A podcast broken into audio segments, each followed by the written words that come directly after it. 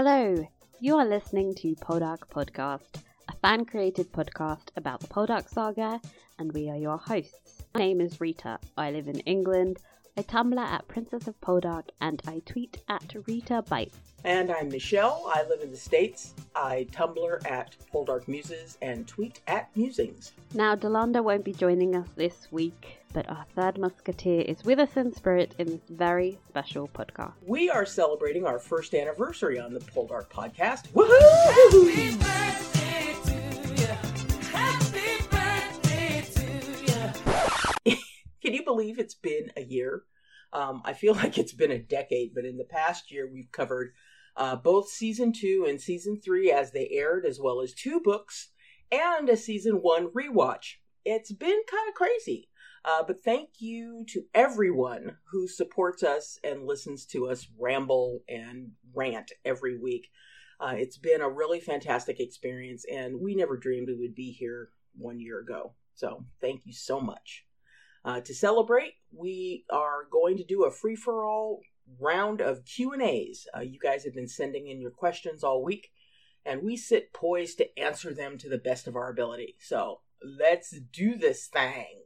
Shall we, Rita? So our first question was from Prairie Cheesehead.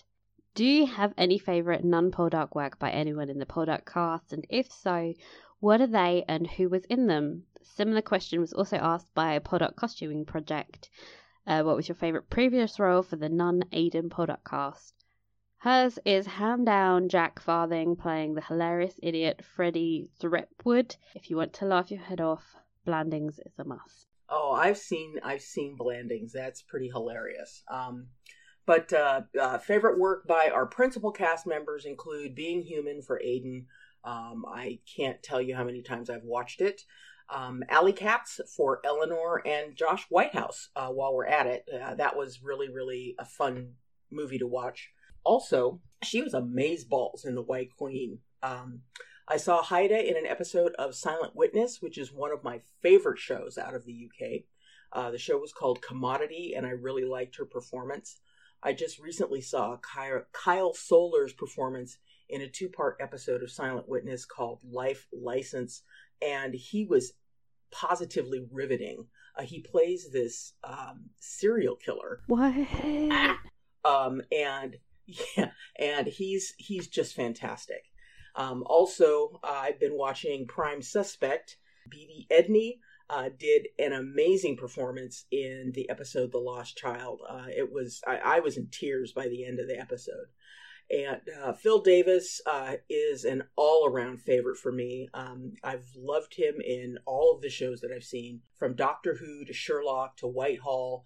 The list just goes on. I'm actively crawling through IMDb to find more for the other cast members. I'm a huge fan of Eleanor's performance in Death Comes to Pemberley, and The White Queen also. I mean, The White Queen is all about Eleanor Tomlinson, if you ask me. And I really suspect her next film, which should come out next year, about Colette, starring Keira Knightley as Colette, I think it's going to just be amazing. It happens to be about one of my favourite writers and public figures, so I think it's about to become my new favourite Eleanor Tomlinson movie. I also loved Ruby Bentle in Lark Rise to Candleford and The Paradise. She is amazing. She's like a period drama queen. Oh my god, I loved her in Lark Rise to Candleford. And the guy that plays Blamey, that was the first time I ever saw him. And his name just flew out of my head, which is a damn shame because I love him. And Hinterland is the show that he is on now, and it's fantastic. Is that the one where he's in Wales? Is it like super Welsh? Mm-hmm. Kyle Soler had a really funny role in Bad Education, that show where Jack Whitehall is a teacher. He's really funny in that, and it was around the same time Poldark came out, so I was just like, what the fuck? You're American? Mm. And You, Me, and the Apocalypse. Yeah, that's where I learned that he was American. I mean, I was totally shocked. Totally shocked. A complete mindfuck. So I'm only like 2 episodes into Riviera, but it's fair to say Phil Davis is still killing it, and I miss him. Oh, I need to watch that. Also, if you can find it, I would listen to this BBC Radio 4 play. of George Bernard Shaw's classic play Major Barbara, which had, of course, Eleanor and Jack in like really major roles. It is worlds away from Poldark, but they both give really fantastic performances. They may or may not be romantically linked in that version. Oh, really? Oh my god. It's really bizarre. Well, I am hashtag scribbling madly, and I hope you guys are too, because these are great ways, I think, for us to fill that Poldark size hole in our television viewing lives right now. Let's see. Lady Madchan sent in this question. If the later books are adapted, do you girls have any preferences? Would you like the series to continue with the same cast or recast with older actors? Do you have any casting picks for some of the main characters in the later books, such as Jeremy, Valentine, or Cloence? I would want the roles to be recast. I know that will probably have people calling for my head, but you know, at the time we see them in Stranger from the Sea, Ross is almost 50, Demelza is almost 40, and by the time we get through the end of Bella Poldark, you know, I think that they are respectively in their mid-60s and mid-50s, respectively. Something like that. Yeah, almost 70, I think. Yeah, I think so. You know, I love Aidan and Eleanor to death, but I just don't think they could carry it off. As for casting the kids, now adults, I have no idea. You know, Rita, you are young, you are vibrant, you are more hip and aware of the young, stylish actors out there. What do you think? Okay, well, that's a complete lie, but let's just go with it. I would, firstly, I would fight anyone who thinks the show needs to go past the Angry Tide. Just want to put that up there. But I will humour you. I think if it were to happen, that they should absolutely recast, because they would never do that because of the success they've had with Eleanor and Aidan. They would probably do that horrible thing they did on Outlander where they just, give people grey hair, and it would feel ridiculous and silly to pretend that they can play middle-aged when Eleanor especially is barely 25. She ain't pulling off 50. I think morally, too, I would take great issue with a younger woman being cast. And there are so many wonderful older actresses not getting leading roles because of the stupid patriarchal entertainment industry's issues with using older ladies. Preach! Now, as for people to play Jeremy and Cloence, I always pictured Augustus Prue, who I watched in The Village, and looks remarkably like Aidan, I think, with curly hair. But at 29, he's just way too old for it now. All the people I think of are in their mid-20s. So they should probably just hire some fresh, new, out-of-drama school kid that looks really young. They can't be casting 30-year-olds as teenagers. I will throw a fit. That's just ridiculous. But thank you so much for the question. Let's see. Our next question was from Artsyat. Empowered Demelza sucks. Can you three come up with ways to make her more likable, loving, and season one-ish while still being strong? Love to hear your ideas. Attorney MSB3 had similar thoughts about Empowered Demelza. I listened to the commentary on the British version of the season 3 DVD set. The producers and actors made many favorable comments about Empowered Show Demelza. I disagree and think that the producers and writers may be suffering from groupthink and confirmation bias. I think the remaining series would benefit from critical analysis of characterizations and storylines, most importantly, Demelza. As you pointed out, Debbie Horsfield changed Demelza but did not change Ross, so the characters are not a foil for each other and seem out of sync. What are your thoughts on this? I mean, firstly, I'm hoping that the name Empowered Demelza is ironic, because I really don't think of this version of Demelza as possessing any more strength of character than the book's version. I think part of why they've stumbled with her characterization is that they're unwilling to really invest any time or effort into character this season. One of the great techniques Winston Graham used in his novels was the first-person perspective of each character. There is a vast cast of characters in this book, and it can be really tricky to keep track of each person and their feelings. Now, this show obviously can't show you what a character is thinking or feeling, but what it used to do was linger on emotional beats longer or show you perspective shots of what somebody like Demelza was feeling. A great example of this from season 1 would be in episode 3, after her father has come to bring her back home and she is lingering in Ross's library and she's like touching all of the things on his desk as the sun's setting and she's saying goodbye. It's just a small moment, but it instantly grounded you in her perspective. Now, the show's made a huge effort to get inside of Ross's mind this season, in not particularly effective ways, in my opinion, but it kind of neglected to do the same with Demelza. She literally has no internal life. Instead, it used a far lazier form of storytelling, telling instead of showing. Demelza is constantly pushing buttons and discussing her anger at situations when I think it would have served her character a bit to make it more implicit in the situation. It's really not in her nature to push Ross as hard as she did this season, and it felt downright cruel at moments. And that's just at complete odds with what Demelza should be. Preach it! I completely agree with you, my dear. It's almost as if they've forgotten some of the techniques they used in season 1 in an effort to make things more flashbang and exciting.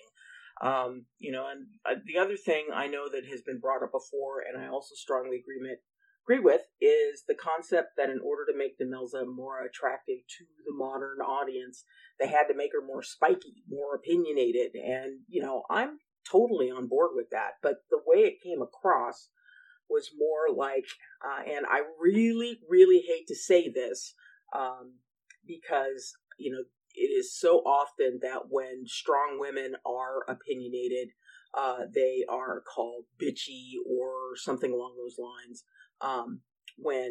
If a man was as opinionated, they wouldn't get that type of negative language.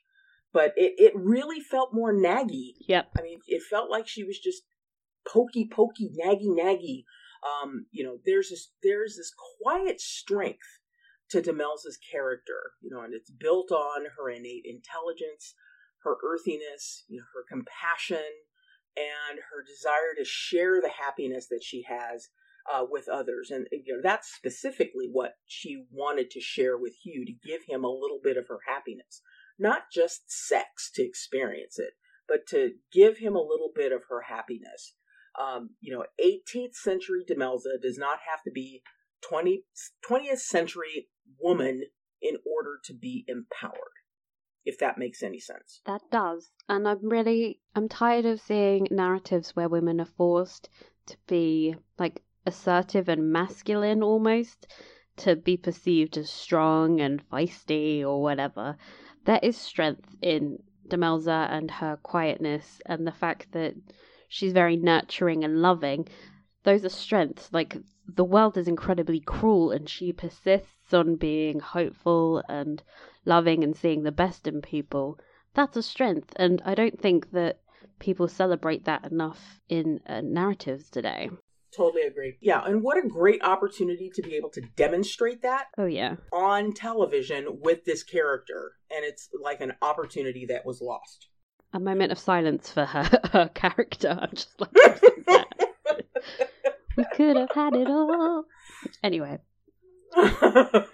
Anonymous said, in the show, when do you think Ross became aware that Hugh was infatuated with Demelza? When do you think Ross became disturbed with Hugh's infatuation with Demelza? And when do you think Ross figured out that Demelza was interested in Hugh? Wasn't it different in the books? Didn't Ross only get a clue after the fling, when Hugh was very ill? As far as the show goes, I think he became aware of it when Hugh shows up at Nampara with the magnolia bush. I mean, that was just the most ridiculous. Oh, hi, I happened to come by and give your wife a bush to thank her for being the wife of the man who saved my life. Yes, that's why I'm here. I mean, that was, it's just stupid. I think he became disturbed by it when he heard Demelza singing to Hugh in episode 307. Was it 307? Or was it 306? It was one of those. And he noticed her interest in Hugh at the same moment, I think. It was confirmed with their face-off conversation later that night. And I say face-off very specifically because I think things happened at similar points in the book, although there was no singing involved in Four Swans. And honestly, that edition was utterly ridiculous. I mean, and as much as I love Eleanor's voice and her singing, really? Hugh's going to stop his pursuit of her after she sings him a very sweet "Please Stop" song just for him? The lyrics are way too on the nose. It was just ridiculous. I mean, honestly, it's like, oh no, please don't do this, blah, blah, blah, you know, please don't. Anyway, as I was saying, I think things happened at similar points within the book, but the tone between the two versions, book versus show, are on opposite sides of the spectrum. You know, in the book, yes, I said it again, Ross and Demelza are reconciled. Their relationship is very strong, and Ross actually talks with her about the feelings that she's having, and it's a very gentle, understanding, calm, loving conversation about the confusion that she is feeling for this man. You know, Ross, you know, says, does he stir you? And she says, yes. And as they continue the conversation, you know, when he says, you know, this is the first time I've ever seen you look at a man, at another man, like you used to look at me, or you look at me. And in the book, she bursts into tears and they embrace because she is upset by the fact that she is starting to feel this. On the show, they're sitting on opposite sides of the fire. You know, they're on two different settles. There's no intimacy between them. And it just feels very, you know, Ross, you're just going to have to be patient with me.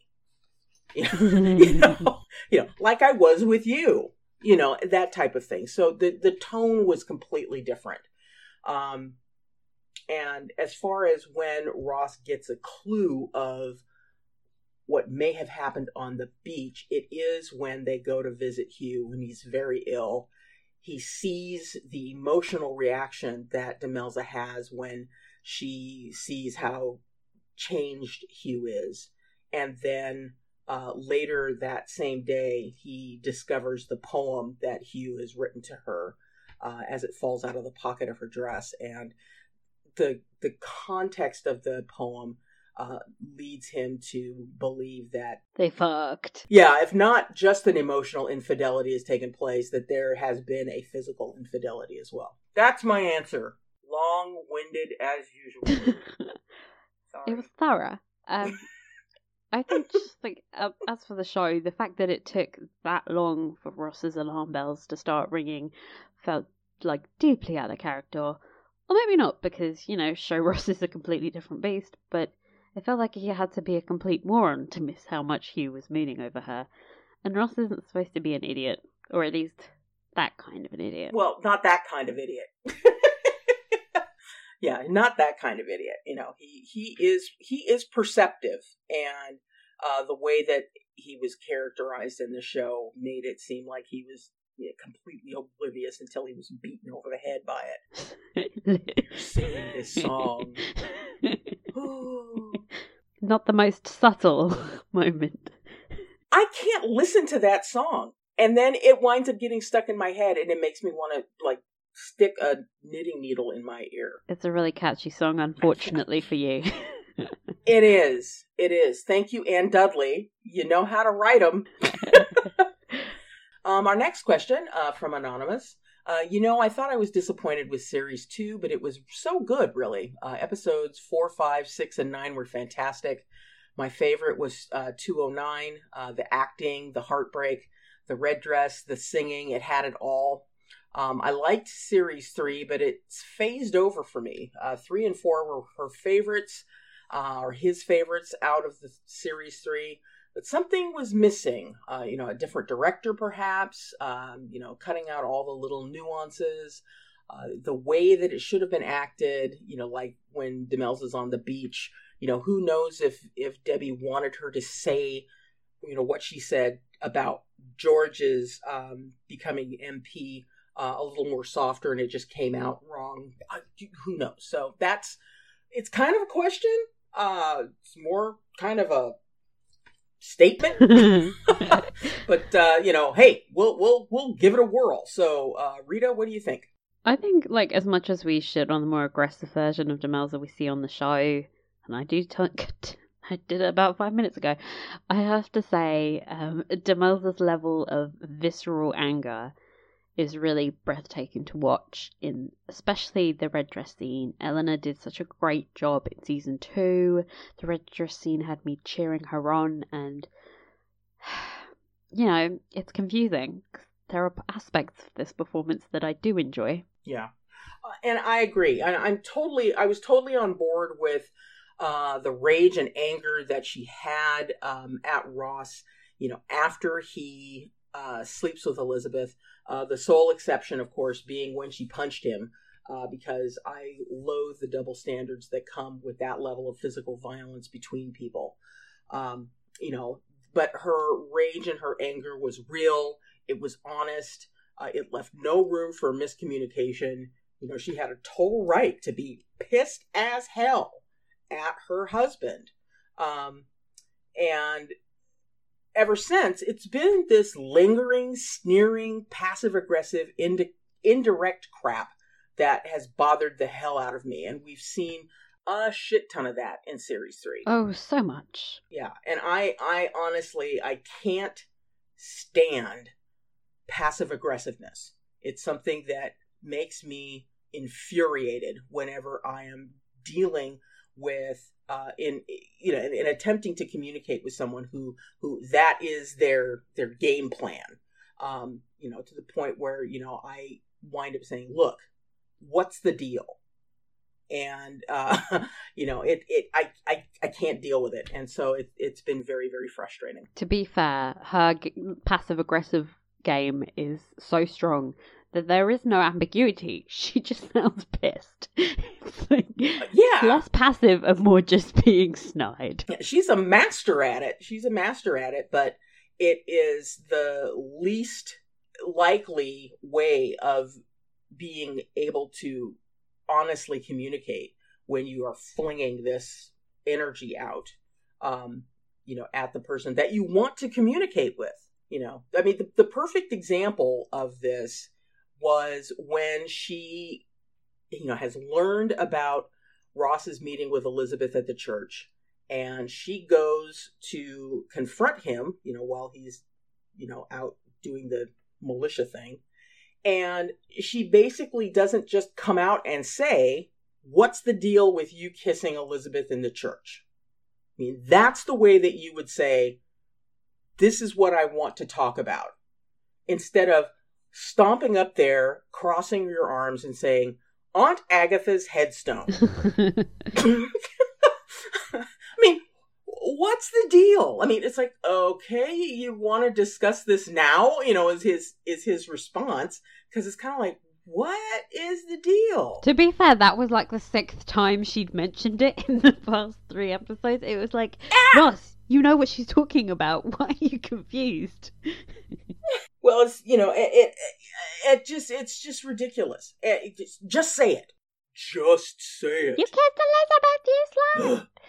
That would have been a better scene. Yeah. Do it. Yeah, just say it. Next question. Anonymous, just observing. Have you noticed how much Jeremy looks like Valentine? I wonder why. He now has lovely long curly hair. Little Jeremy's hair was dead straight and like light brown.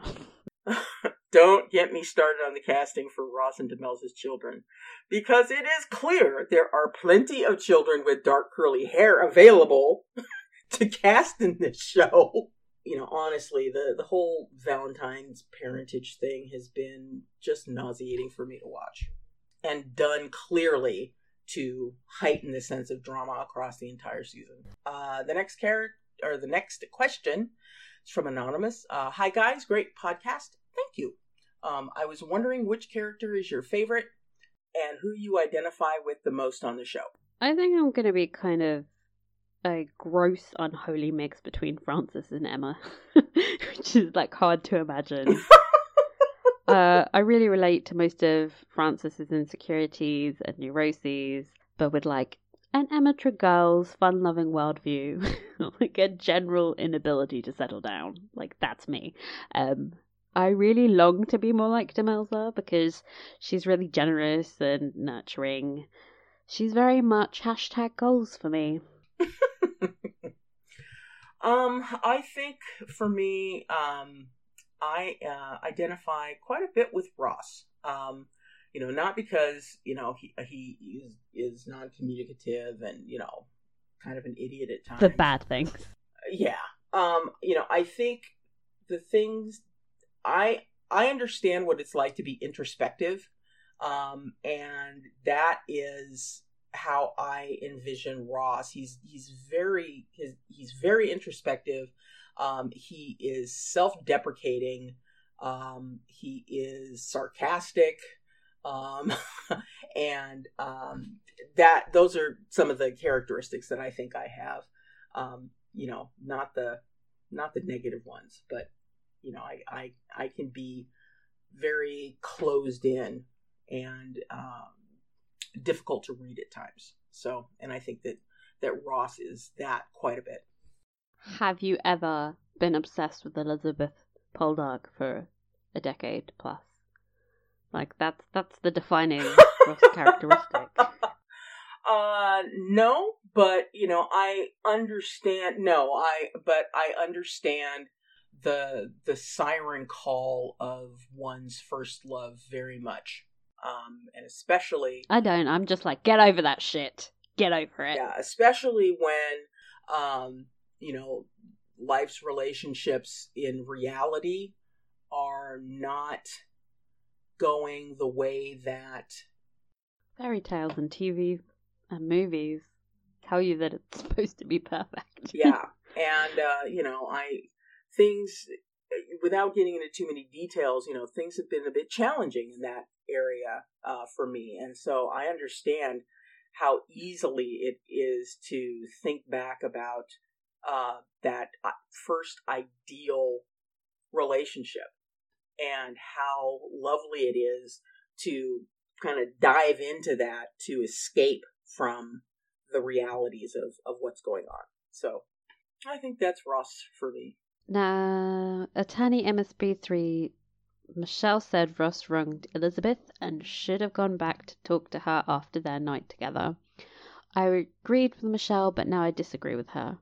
This was long. Yeah, and this was, she gave 4 different options for what Ross should be apologizing for. And there, it was really long. And you can go back and find it in the reblog if you want to read more about it. I think what happened is I miscommunicated. How very Ross Poldark of you. I know, right? And so I need to make my position clearer. When I said that Ross should have gone back to talk to her after their night together, I was not saying that Ross owes Elizabeth an apology for the incident itself. He owes her an apology for telling her he would be in touch after their night together and then failing to do so. That's what he owes her an apology for. Yeah, don't make promises you can't keep, yo. Word to your mother. I love how we've suddenly gone to like late 80s hip hop this week. I know! Totally God. Appropriate. Oh well. Okay, Artsyat has one more question. Why should any viewer believe in the Poldark marriage as seen in the show? What makes it special? Can you cite any examples and convince me? Having read the books, we know it's deep and loving. But in the show, I have found it harder and harder to see any reason to believe in their marriage. Your thoughts? Instead of answering your question, I'm going to do kind of an asshole move and move the goalposts a little. Like, this version of the Ross and Demelza relationship is less successful in terms of communication and expressions of love. But does that make it any less interesting or engaging for viewers? I can't say, and perhaps that's just a matter of opinion, We all have different priorities, but I would like to propose that just because the marriage is not as functional as in the books, it doesn't make it any less interesting or worthy of our investment. I think watching these two try and make it work will still kind of hook me in during season 4. Mm-hmm. Absolutely. I mean, I am, someone had asked me if I was, even going to bother watching season 4 because season 3 was such a disappointment for me. And I was like, oh, hell yeah, I'm watching season 4. I want to see how these two wind up coming back together again. I really, really do. Not just from, on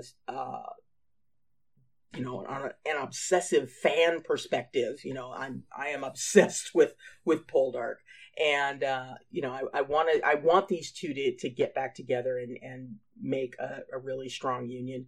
But I think also as a writer, I am very interested to see how they're going to write this show to get them back together, and to see what kinds of techniques they are going to use in order to make them wind up being together by the end of the series.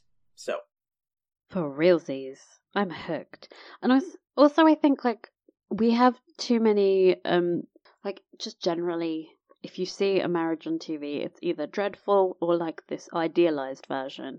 And I like to think of Ross and Demelza as somewhere in the middle. They feel slightly more dysfunctional, and it's tragic to watch most of the time, but that's interesting and gripping to me. Even if it's not as good as the books, I still care. Yeah, I mean, I don't think that we would be as upset and ragey about where the situation is if we didn't care so deeply about these characters. I will always root for Ross and Demelza to come through, whatever storms wind up, churning up the sea around them. So bring on season 4. Absolutely. Absolutely. I can't wait. But we'll have to. God, we'll have to. Okay.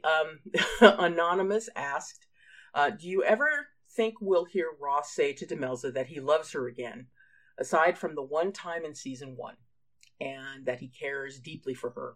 He skirts around the issue, hints at it, makes love to her countless times, but never just comes out and says it. I don't know. Maybe it's just wishful thinking. Maybe I should just get used to the fact that he's never going to say it to her and tell anyone else that he loves her. I guess it's just the way Ross is. I know Ed, Sparks has been writing a number of really great posts about all of this lately. So, go to, XX Sparks XX on Tumblr and just crawl through her blog, and you'll find all kinds of really insightful posts about this relationship and, and why Ross isn't the type of person to say these things. And we may hear more expressions of his love and affection for her, once this Hugh situation is resolved. But I think it's going to be a while. It's not in Ross's nature to be verbally expansive when it comes to his emotions. But when he does so really quite beautifully. And there are moments that Demelza cherishes and kind of stockpiles when they happen, because they are really, really lovely. Ross is the type of guy that, he's going to wind up shelling out some cash to try and buy his way back into her affections. That's Ross, but, he is... And we saw lovely moments of, his devotion to her, kissing her hand and, doing all that kind of stuff. It's all lovely, but, it's clear that Demelza needs to hear the fluffy words, the fluffy fluffy words delivered on a fluffy, fluffy horse. It just needs a horn on its head to be a unicorn. I mean, come on now. I think it, like, shits out rainbows or something. It was a very cute horse. You almost made me snort my ginger ale, girl. Whoops.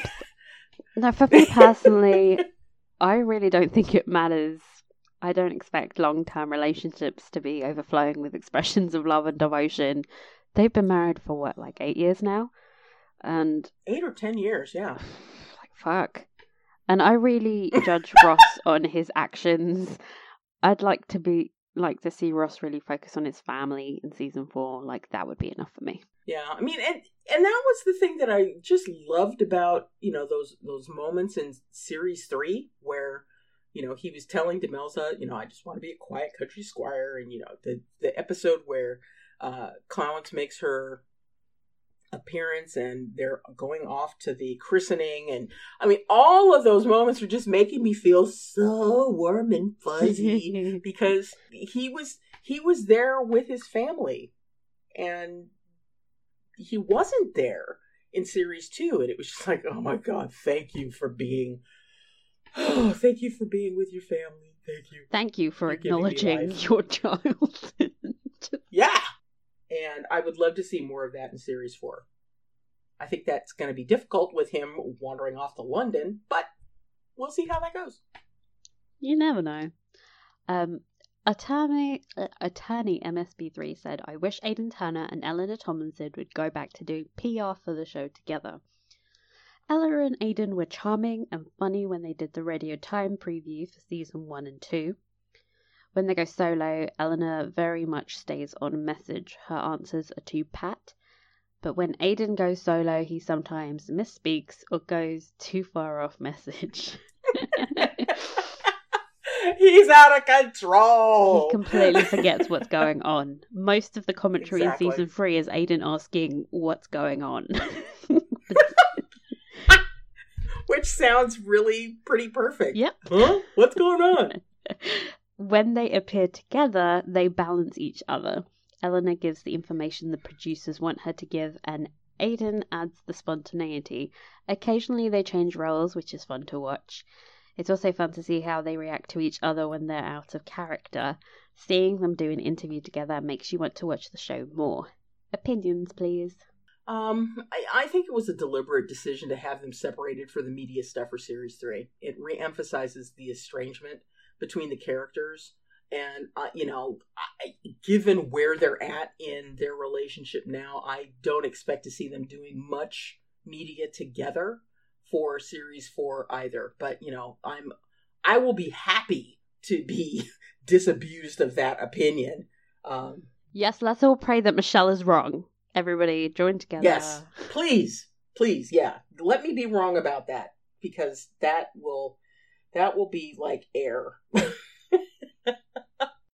Yeah, I agree with you, Attorney MSB3. I really missed their interactions on the DVD commentary this season, because there was no furthering of the Aidan Turner-Barley, i.e. Garrick, feud that we all enjoy. But I thought Harry was a suitable Aidan filler in terms of making funny remarks. He was really, really hilarious. I laughed so hard. He starts making porno music sounds during... Because it's for the final... when they're in the sand dunes, he's like... Bow, oh, God! Oh, my God! Bow, chicka, wow, wow! Oh, my God! I can't wait to watch! My DVD just got here today, and unfortunately, today's like the busiest Sunday that I've had in months, and I'm not going to have a chance to watch it until maybe tonight. So, just head straight to that commentary track. I'm going to head straight to that one, because that sounds like it will make that episode at least be more palatable to watch. It'll cheer you right up. Yeah. So, anyhow, Anonymous said she just finished. She or he. I keep saying she. I'm assuming it's a she, but I don't want to do that. So, I just finished watching the extras on the Series 3 DVD. Can you believe that on the segment entitled Romantic Relationships, they didn't include Caroline and Dwight? Also, they had one on Demelza and Hugh, but not Ross and Demelza. It was interesting that Aidan Turner commented that people don't like watching people watching a couple bickering all the time. No kidding. I'm yearning for more happy times between Ross and Demelza in Series 4, but I'm not sure we'll get much. And like I said, I haven't had a chance to watch any of the DVDs. So Rita, what are some of your thoughts about that? I haven't seen the extras yet. Sorry. I'm trying to parcel them out over the next few months. Don't judge me. I'm weird. It's not weird. It's like, you know, you want to sip at this stuff. Exactly. It needs to take me out a year. Yeah, it's going to be a long ass time before we get any Series 3 yumminess. So, yeah, sip girl. But, you know, given the way Carolite was reduced to segue fodder for this series, it doesn't surprise me they weren't included in the romantic relationship section, you know, because last series was all about Drowena or Morwake or whatever their ship name is. And Demelza Hugh and not Ross and Demelza. I am inserting massive side eye here because it would have been a great opportunity to talk about the estrangement between Ross and Demelza and why their reconciliation is taking as long as it has. You know, it was a great opportunity for that, but you know, hey, whatevs.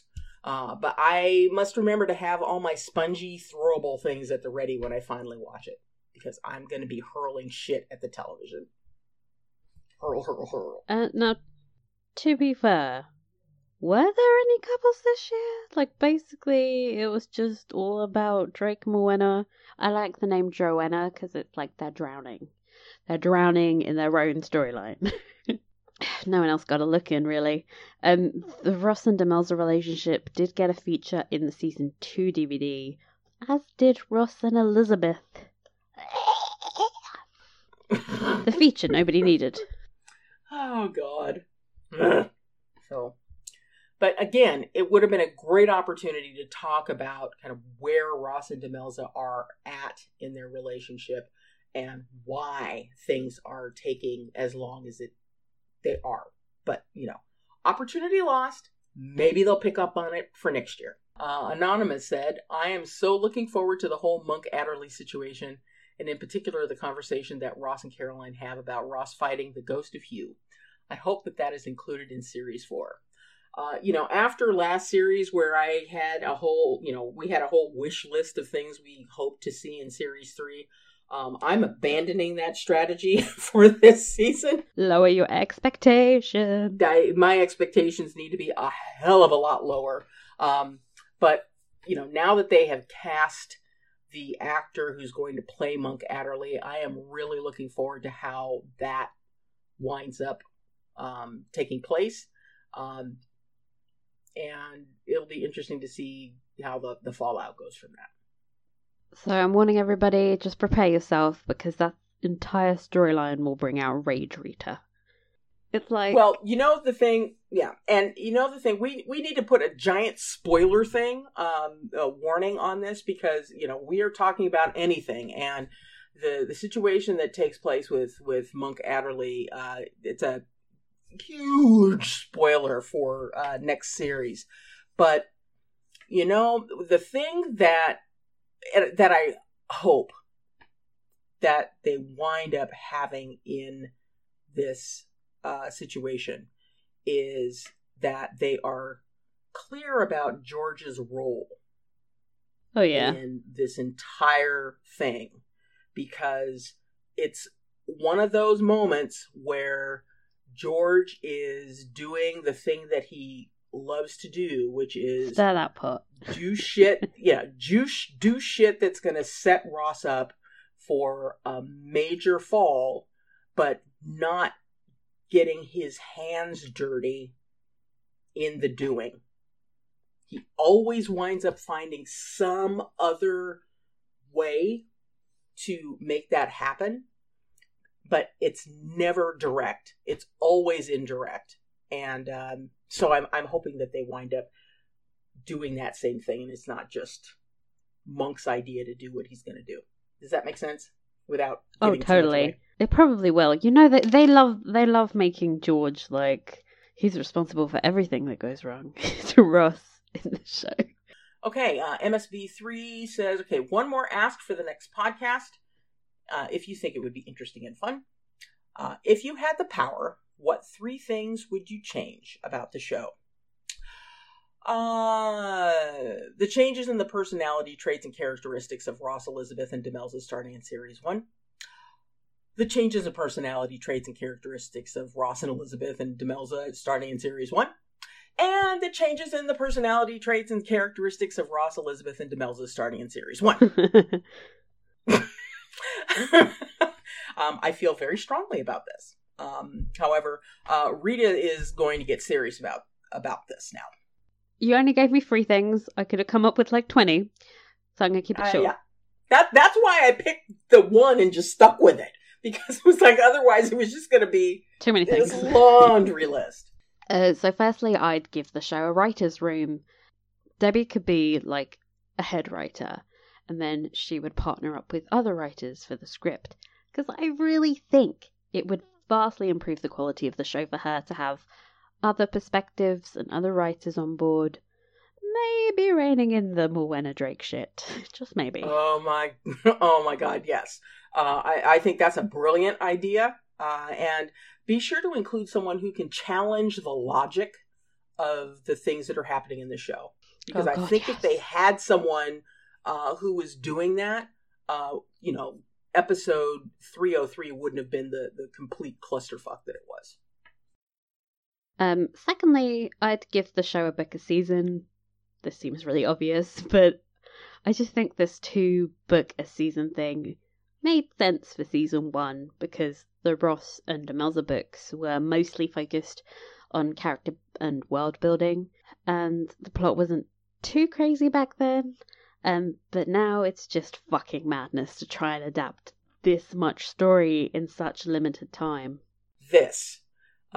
You know, with all of the additional characters that wind up coming into the story, and both, both Worlegan, Black Moon, Four Swans, and Angry Tide, the way that the storylines are becoming more and more complex, it doesn't make sense to try and cram 1.5 books into a series. And if they'd managed this, Series 5 would be ending and including all of Angry Tide. And it would have been perfect, because that is the logical cutoff for this television series, is the end of Angry Tide, because of the time jump that takes place.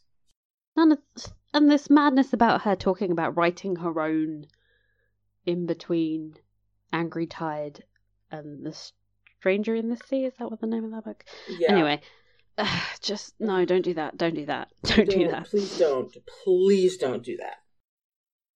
Okay, my third suggestion was I would have it air in September, because I think airing in the summer is madness, and it has to be affecting the viewing figures. Loads of people didn't even know it was coming back in June. I had to remind so many people. BBC were also just super lazy about the PR, which makes me think it was a rushed decision to bring it back early. I know they were still finishing episodes while it was airing, which is completely different to how they aired the show before. You know, and I have to say, Masterpiece and PBS has been crushing it with the publicity leading up to Series 3. And I honestly think it's because they've had the time to develop the ad package that they were going to use in order to bring attention to the show. And, like you said, deciding to air it in June and, having it be such a frickin' surprise to everybody, that just made absolutely no sense. Unless they were literally trying to avoid running up against Victoria again. Which doesn't even make sense, because Victoria's flopping this season. Like, really badly. Really? They would have won. Dear. So our next question was also from Anonymous. What was the worst storyline in each season? I think for me, you know, it was Ross blaming Demelza for the destruction of Carnmore because of her involvement in Verity's elopement. That is, you know, the whole, you know, thing that he says to her, you know, your wanton disregard. You know, he is brutal in his comments towards Demelza about all of this, because she had absolutely no idea that being involved in trying to bring Verity and Blamey together was going to wind up having as dire consequences as it did. And for Ross to be that vehement in his blaming of her was really pretty horrible. Dick move. It's not how it happened in the book.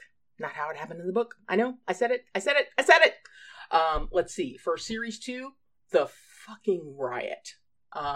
And series 3, there are too many to list. But if I have to narrow it to one, it was the way Valentine's parentage hovered over everybody like a freaking vulture through the entire series.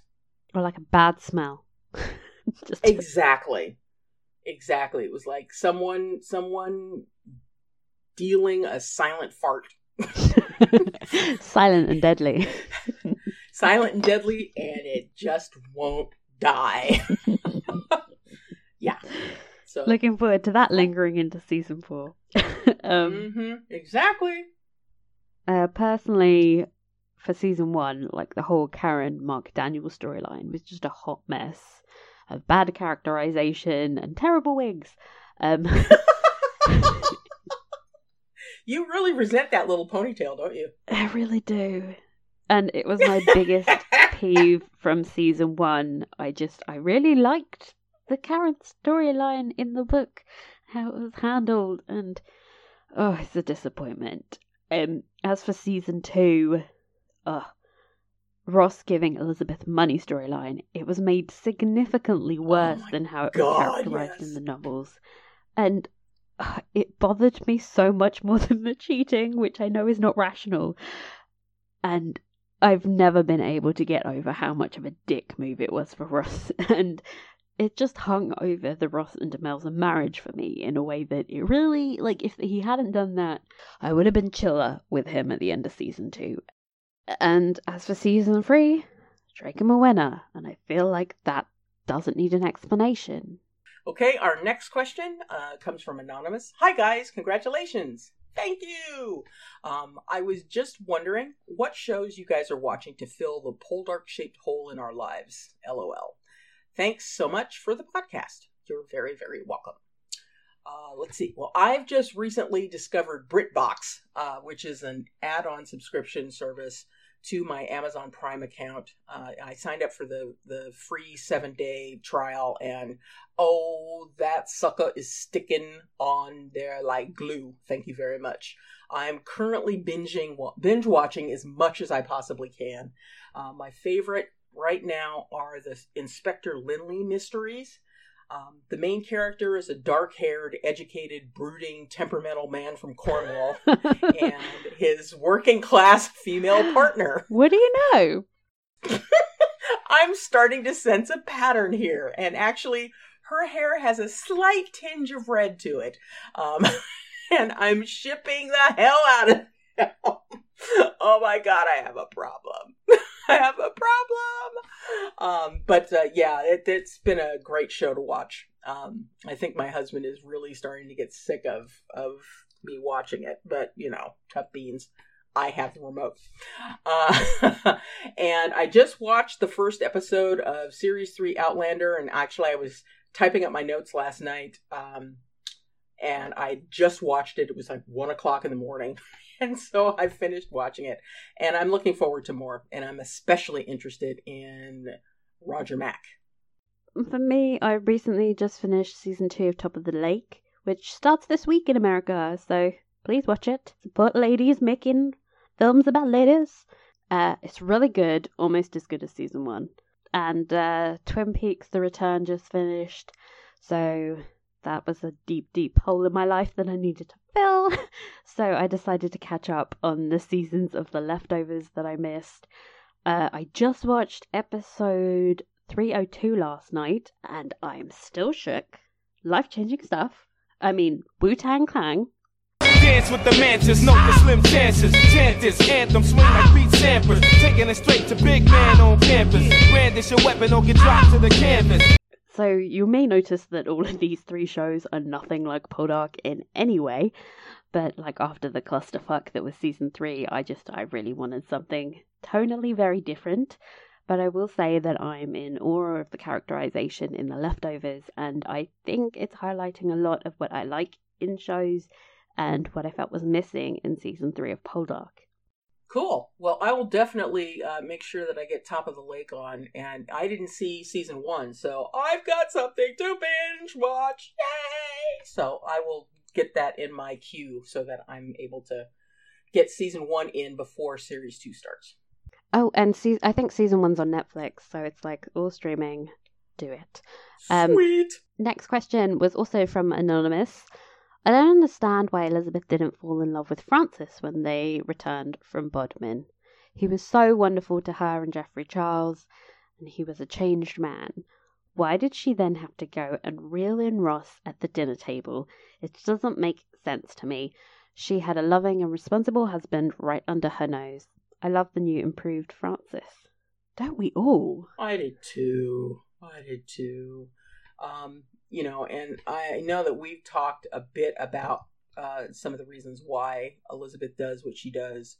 You know, Elizabeth is all about being admired. And when you watch that episode in series 2, you will notice that Ross is having a conversation with Caroline.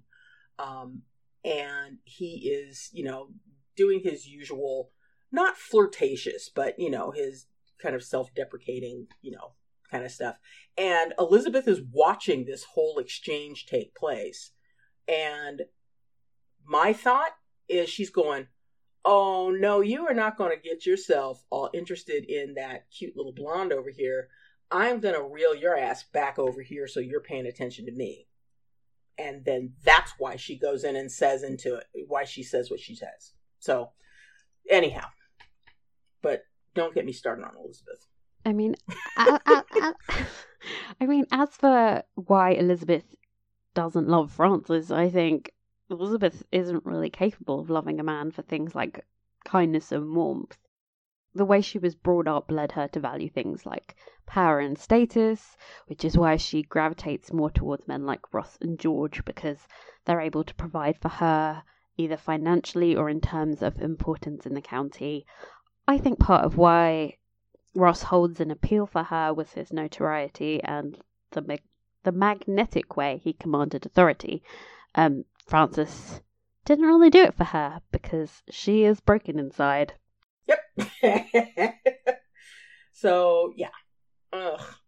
Your last, bitch. Your last. Kinetic Fox said, hello, ladies. I've been enjoying your podcast for almost 1 year because I think I started in October 2016. Anyway, you three make me laugh so much and I love your insight. I may think of more questions to ask throughout the week, but for now, do any of you three podcast for the Outlander show somewhere, or do you have a go-to podcast for Outlander that you listen to? I've been trying to find a great podcast for the show that goes in-depth like the Poldark podcast. Thanks and congratulations. So glad you've enjoyed the podcast. Thank you. And I don't think any of us podcast for the show Outlander. So, you know, if you have any recommendations for a fun one to check out, please let us know. You know, I am a big Outlander fan, probably not as obsessed with it as I am with Poldark, but I do enjoy it very, very much. So I would love to listen to a great Outlander podcast. I actually listen to a podcast for almost every single show I watch because I'm a weirdo. Oh my God. I was going to say. You should see the amount of podcasts I had to listen to understand Twin Peaks. It was like, oh my God, I bet. I used to listen to the Outlander podcast before I quit the show in season 2, so I can't really comment on the quality of the podcast recently, but I enjoyed it. It feels like an obvious one. I'm interested. Why did you quit the show in series 2? I mean, tonally, I think it had gone really far from the source material for me. I was just disappointed week after week. I mean, I loved the actors, but I wasn't really liking the story decisions. I think I didn't like how they handled the, okay, spoiler, but Jamie's rape. Something about it felt really kind of overly dramatic, and it didn't have the same resonance or honesty or truth that it did in the book. And I was just like, this is a lot of effort to just be disappointed each week. And the same thing is sort of happening to Poldark, but somehow I'm still watching. Well, like I said, I am absolutely obsessed with Poldark, and I don't think there would be anything that would happen that would make me go, oh, hell no, and stop. And I'm going to knock on wood, because God knows I don't need them to do that this coming series. But they'll surprise us with a really great season, hopefully. Yeah. I mean, I know I was not as happy with series 2 as I was with series 1 of Outlander. But, you know, I think for me, it started to pick up again once they left France and were back in Scotland.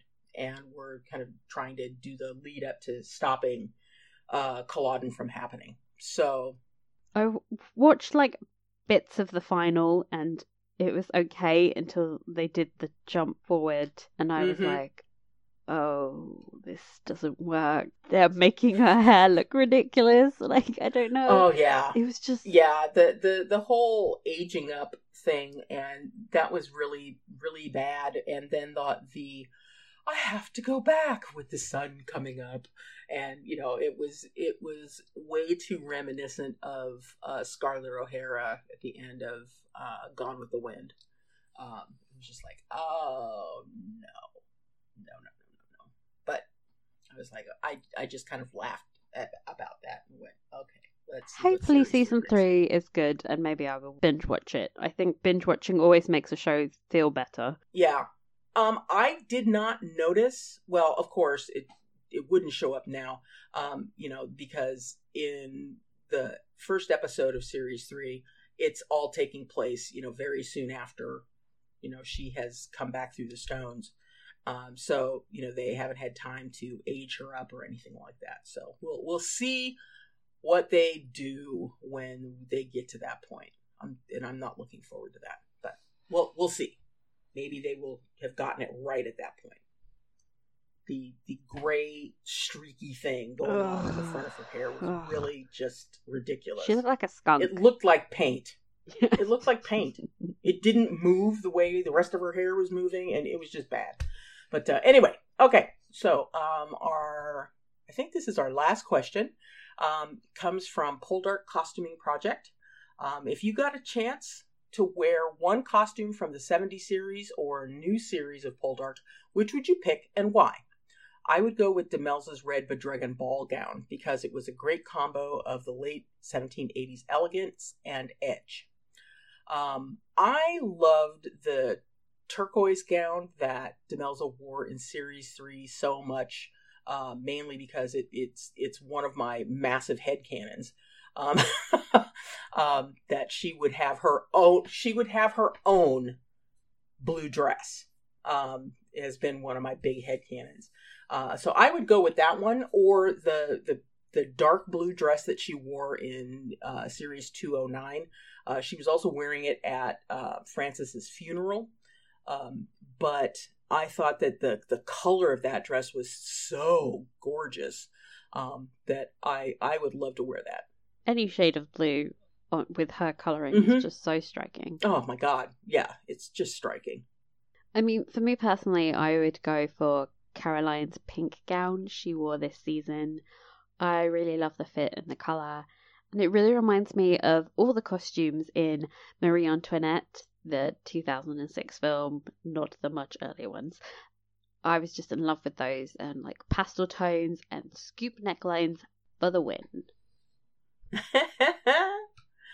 I have a feeling you, and I think you've mentioned this before, that the Ampere waistlines that we get in Regency, you're going to have some issues with that. Yeah, you're going to have some issues with that. But Okay, so that's it for the questions. We now have our countdown to Cornwall. So it's T-22 days, woohoo, until Rita and I invade Cornwall. We're taking it back. We're still working out. We're still working out our travel arrangements and our itinerary for our time there. I'm doing my standard thing that I do when I'm going to an area I've never been, which is like crawling around the internet for weather averages. So I can figure out what size suitcase I'm going to have to take. And it's a matter of, okay, can I take something that I can carry on, or am I going to have to check it? So it's this teeter-totter that I'm on. According to holidayweather.com, quote, October is a great time to visit Cornwall as temperatures are still pleasant enough to spend time outdoors, and this is the last month of the year that the area beaches can be enjoyed before it gets too cold. The nearby sea also allows for more moderate temperatures than some of those that are found more inland and are some of the larger cities of England. One drawback is that rain chances are on the increase and visitors may have to adjust some plans according to the extended forecast. Yes, I am a geek. So, prepare for so much rain. There's been a rainstorm the entire time we've been recording. Hi, Ryan. Oh, my God. I get enough of that here at home, but, you know, all right. I think I may have to up my raincoat gear for this one. So, time to go shopping. So, we'll have more as we get closer to the date, but we're both really super excited about the trip. So, anyhow, we do have some things coming up on the Poldark podcast, including book club. We're going to get back on that. By reading book number 7, The Angry Tide. This is my all-time favorite of the entire series. And rather than approach it as a book-to-screen adaptation wish list, like I said earlier, because we all know how well that went last time, it's just going to be a straight-up book-only focus. And so if you want to remain spoiler-free for Series 4 content, then you'll want to avoid those portions of our podcast. We're also going to be starting up the 70s commentary again because hilarity it will ensue, I'm certain. And then we also had an ask that came in during Series 3 to ask us to focus on kind of how the real history of 18th century society plays out with the new adaptation of the stories. So we may toy around with that a little bit. But I have such a brain boner for that. So those are the things that are kind of cooking up on the back burners for the podcast. So stay tuned for more information. Unfortunately, we run out of questions, so we're at the end of the podcast. Thank you to everyone who got in contact with us. Now, if you want to join in the conversation with this podcast, please tweet us at PoldarkPodcast or head to the Ask Box on our Tumblr at poldarkpodcast.tumblr.com. And that's it from us. Bye. Bye, guys. Question me and answer bright and clear. I will answer with a question clear and bright. Even though your answer may be wrong, my question will be right. Question me and answer. Answer with a question. The year that Babe Ruth hit his 60th home run, Wellington and Waterloo, who became the hero at the Battle of Bull Run. Learning can be lots of fun. Question me and answer bright and clear. I will answer with a question clear and bright. Even though your answer may be wrong, my question will be right. Question me and answer. Answer with a question. Midnight Pride of Corey Weir. What's the way that Yankee Doodle really went to town? Cleaning up the atmosphere. What's the reason London Bridge is always falling down? You can learn things from a clown. Question me and answer bright and clear. I will answer with a question clear and bright. Even though your answer may be wrong, my question will be right. question be an answer. Action with a question. On the good ship Lollipop. How did Christopher Columbus sail upon the sea? Underneath the circus top. Where did Cleopatra get to be Margaret Tony? They say knowledge makes you free.